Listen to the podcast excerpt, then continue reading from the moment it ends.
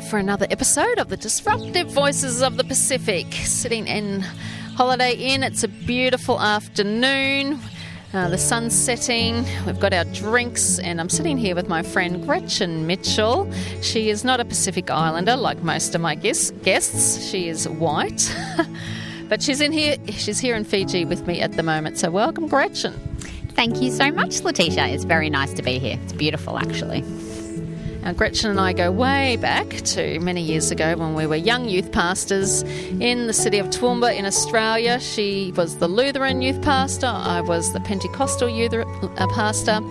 But we became great friends and did a lot of stuff together with our youth groups.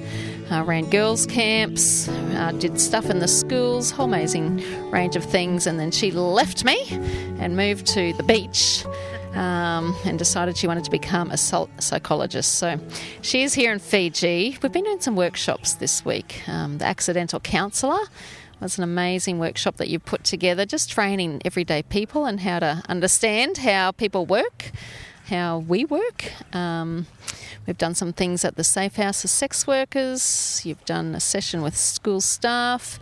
Uh, the last two nights we've been talking, we've done two sessions at Manor, Manor Cafe on healthy relationships. Um, and this is what we're going to talk about today because last night you really discussed the issue of sex. Healthy sex, what does that look like? Because again, we don't always talk about these things, no one teaches us. Oh, the music's going. We've got a bit of um, background music. Um, but yeah, last night we had an amazing session, particularly with a lot of young people who really appreciated what you brought. Um, because, as I said, no one's talking about these things. And if you don't know, you fumble your way into it, and it can be quite a stressful part of your relationship. So, you outlined, and maybe I'll just get you to run through the P's. You outlined a bunch of P's on what sex is and should be. So, maybe just share a bit of that with us.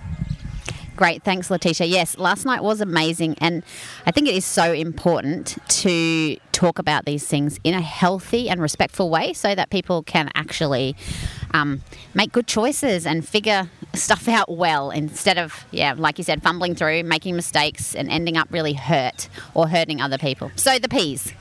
Uh, this is from the Great Sex Rescue, Sheila Walsh book. Um, excellent book for those of you who want to read more.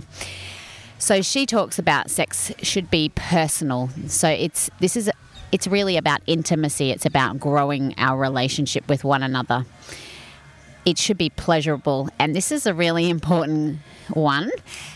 Pleasurable for both parties, not just for one. If only one party is enjoying it and the other person is not, then it needs to be, we need to look at that. We need to address the issues. We need to look at how we can help it be good for both people because that's the actual design. Um, the next P is for pure. Sex should be pure. And what we mean by this is that it shouldn't involve affairs or other parties. Sex is between two people, a man and a woman, um, that it has no porn affected behavior, which is this is a big thing that is really, I guess, informing people when we don't talk about sex. Porn becomes an educator and that's just devastating because we know that porn is actors acting. It is also like every couple of seconds there's a violent act, usually towards the woman, which then leads young people, particularly, to believe that when they have sex, that it's going to be violent. There's, and that's how you do it, and that's what's right, which is devastating. um, so yeah, so we want it to be pure. We also want it to be prioritised. This was a bit funny. Last night they thought that was hilarious, but like we prioritize um, going for a run, like I fit it in here between here and here. Same also with sex when we're busy, when we've got children. we have to prioritize and put it in the calendar sometimes, the diary. Um, and, and both people actually making time for it and choosing to do that over something else so that the relationship keeps growing and connecting. Um, it also needs to be pressure free. So, this is where sex is a gift that's freely given by each party. It's not about getting what you want, it's not about manipulating or co- coercing or threatening somebody to give you what you want, but about mutually sharing and giving yourself to each other um, in a loving act. It's also about putting the other person first. And again, I want to stress it's not one person putting the other person first, it's both people putting the other person first. Because otherwise, it doesn't work. Otherwise, one person ends up feeling used, hurt. Um, yeah, and it's not a, not a pleasant experience. And the final P is passionate. That sex is about abandoning ourselves to one another in this like this beautiful this beautiful act of like, and as someone said last night, it's a holy act. Like it's a gift given to us by God that we can um, enjoy and builds our trust, builds our love, builds our connection. Yeah. No, they're great. And as you were speaking last night, and I was listening, and I just went, this is so opposite to what the world creates sex to be and what we see in the movies and on porn because uh, it's so selfish uh, yes. when, when they're just out for oneself and um, and so I love that this. Now, this just doesn't happen overnight, those um, few P's, does it? Um, what does it require to develop a healthy sex life? That is such a good question because when we watch the movies, we assume that happily ever after, perfection immediately.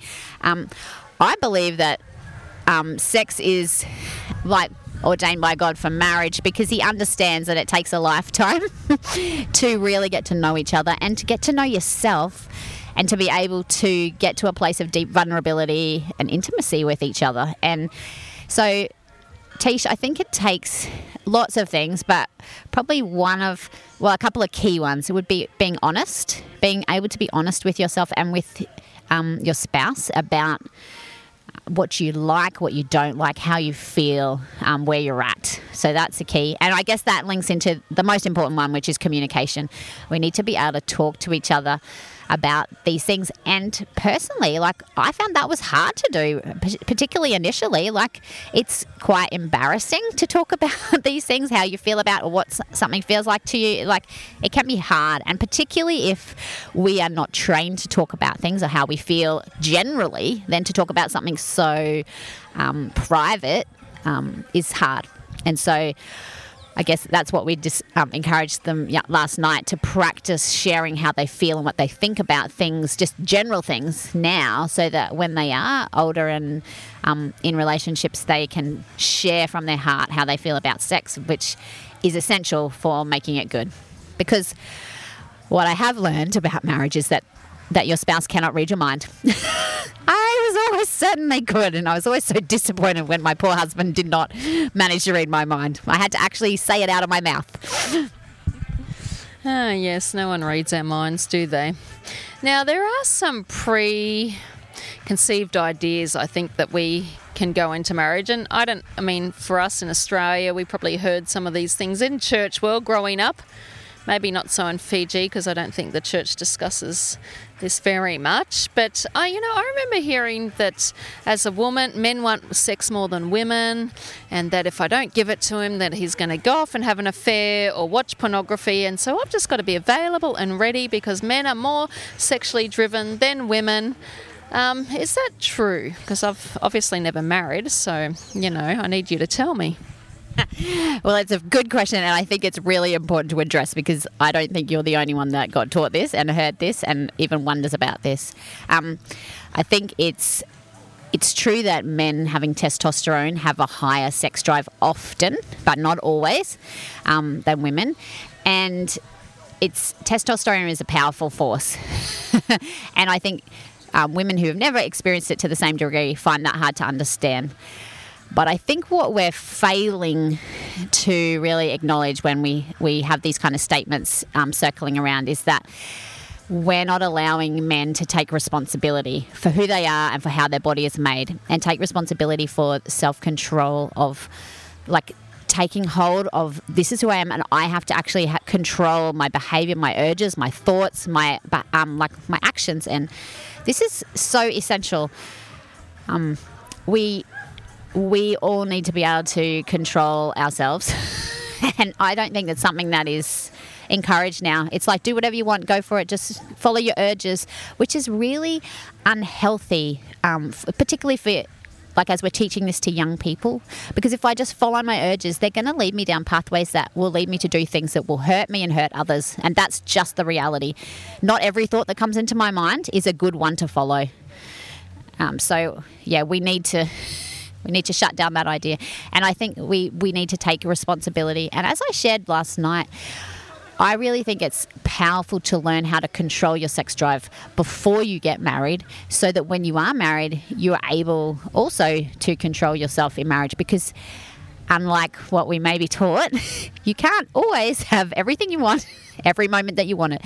And um, people get busy, people have jobs, people are not always interested or available when you are. And so sometimes you have to wait. Sometimes you can't have sex when you want it. And often, actually. Yeah. Yep. Okay. So this notion that um, yeah, we've just got to be available for the men anytime. Um, that it, and this comes back to conversation um, with yeah, just working things out together. The other um, misconception is yes that men just are after sex and women don't really enjoy it or whatever. Is that is, is women is sex for women as well? Thank you for asking. Yes, it is, and I think it is. I've heard it around the world. People saying that, ah, oh, well, women just don't like sex, and I would say that if your wife doesn't make, like sex, then you need to look at how you are loving her because perhaps you need to learn some yeah new strategies. Um, women like sex. Women enjoy sex, but only when they are, I think, seen and heard and loved, and um, when their man sacrifices for them, when he sets aside what he wants and desires for her. It's very powerful and it's very beautiful and it's very healing. I think we also need to acknowledge that when women have been hurt by men in the past, it can take time for them to come back to wanting to have sex or to enjoying sex. So that's really important to consider. But but women do love it, and um, I think one of the keys to making it good for women, Tish, is that we spend time um, bringing arousal, helping the woman to feel aroused and the man to feel aroused so that they are both on the same page and both interested. Generally, not always, men get aroused a lot more quickly. And so they need to take time to help arouse their wives so that they can be fully engaged and fully on board with. Um, with it as well. And when they do, it's so much more meaningful for both people because I've talked with men, they don't actually really want to have sex with someone who's not really engaged and not really interested. That's just, that stinks. But when their wife is fully interested, totally there, totally excited by them, like desiring them, like that's that's a very different experience and a really wonderful experience. Something that really bonds you and is a blessing. Like it's beautiful. Yeah. As a psychologist and someone who meets with many, many people every week, um, and you've probably heard a whole bunch of stories, and we don't want you to um, tell us anyone's secrets, but what would you say that you've noticed actually um, kind of creates an unhealthy sex life? What are some of the major factors in that area?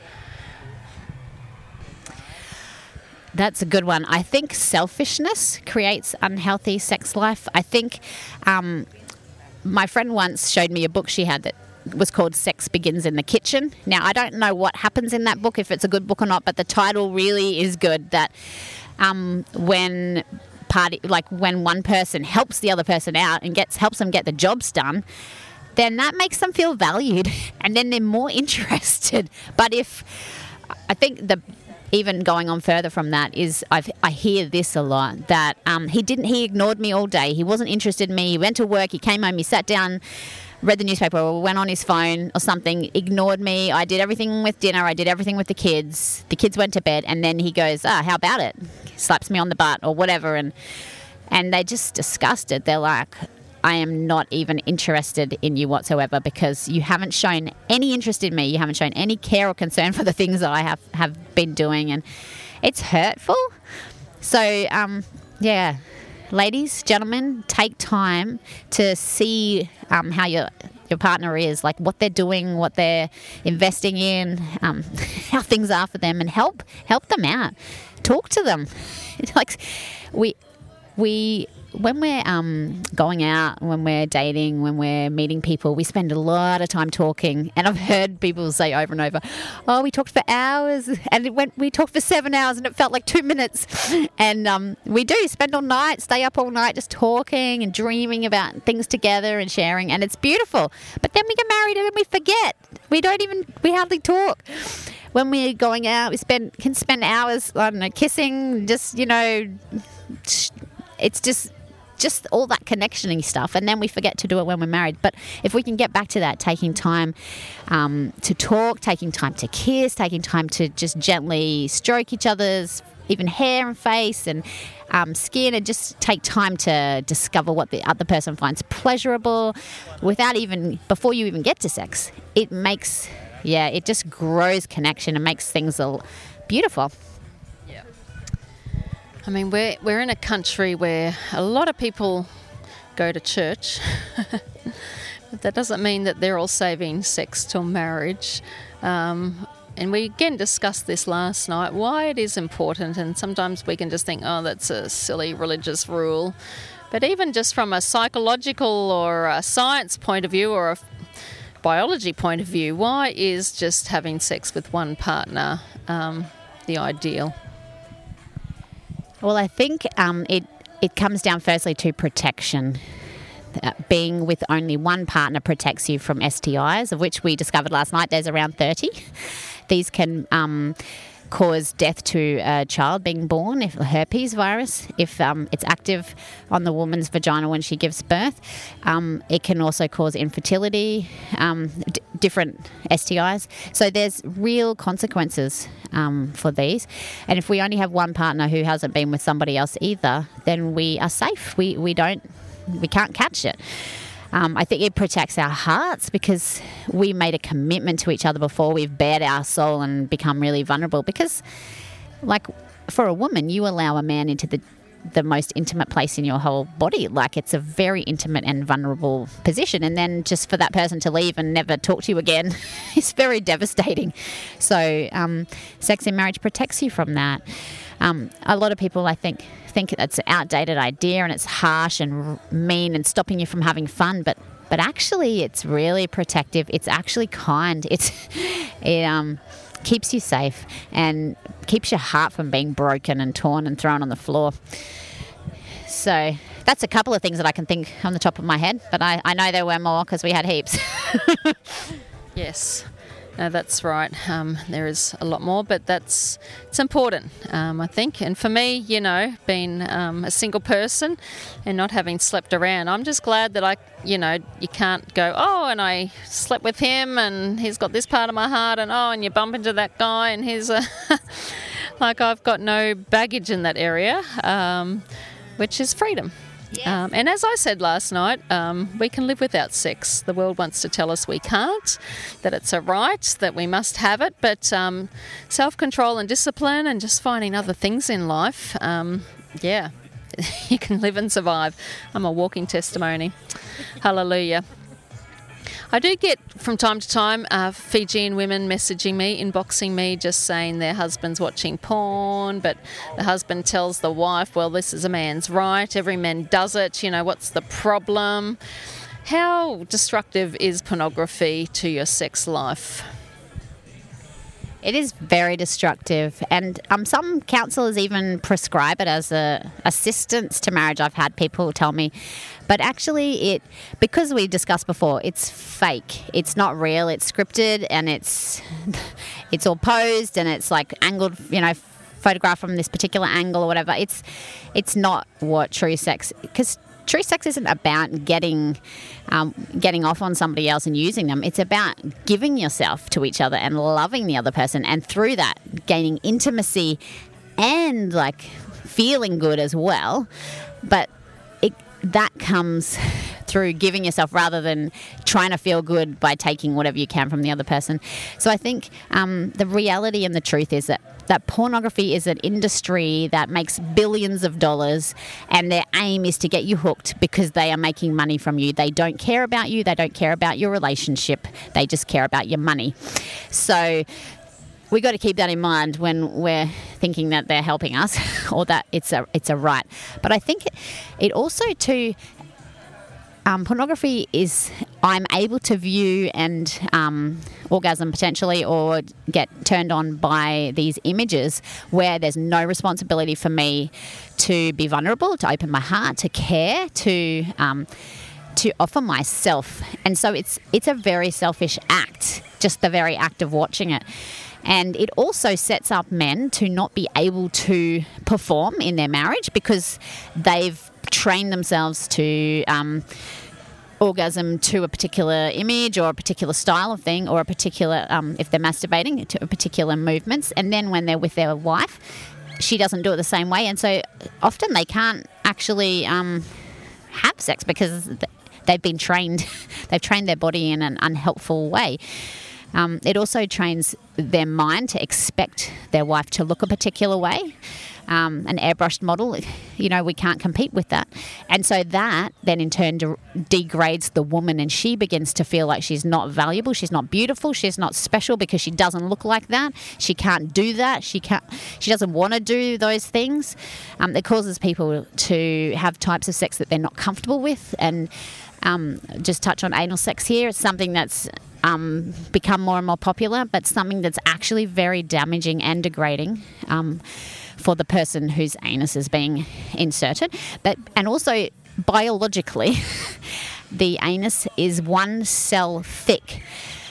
It's designed for when poo comes down for absorption of the final fluid that is there so that the stool is um, easy to come out but not too loose which so it's a bit graphic information, but the reality is when it's penetrated, it can tear very easily and cause fissures, which are very painful and take a long time to heal, which then causes can cause other diseases because the blood, like things can penetrate then through the fissure, which is a hole or a gap then in the the cells, um, and so you can you can get other diseases and things, but also just pain, but also it's degrading because sex, I I really believe, is designed to be something where you are face to face, you are sharing, like you're looking into each other's eyes. And obviously, there's all different things you can do, that, and that's fine. That's all good too. But yeah, that's just my personal opinion. That, but yeah. Uh, and also, I think you're bringing in other people into the marriage bed with pornography, which um, I tell women that um, if he's watching pornography, he's cheating. Um, the covenant mat was made between one man and one woman, not one man and his entourage of porn stars. Um, and you can actually leave, he needs help, he needs high level help, um, he needs more than your prayer and fasting. He needs to confess and repent and and there might you might even need to leave the marriage for a time while he sorts himself out. So if he ever does, um, that's okay as well because to have to live in this is not God's plan. I would like to add there too that um, what happens in the brain when a man or woman views pornography, but particularly for a man, is that particular chemicals are released in combination that causes great addiction to take hold. And so it is actually biologically addictive, which is what makes it so hard for people to break free from it. And which is why we actually we need to yes repent and confess to somebody else, not just to our wives, and then have regular follow up and regular mentoring and regular discipling in this and like working it through. Otherwise, we it's very hard to get free. Yep, absolutely.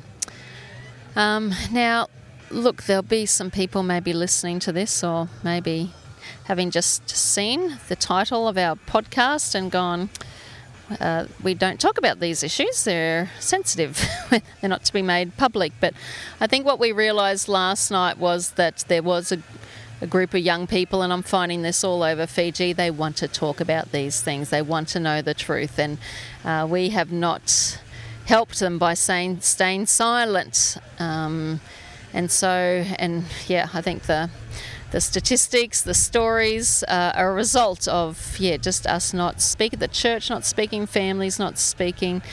Uh, I always say if we fail to sexually disciple our children, we fail in discipleship because it's such a big part of their life. Now, you're a mother of three.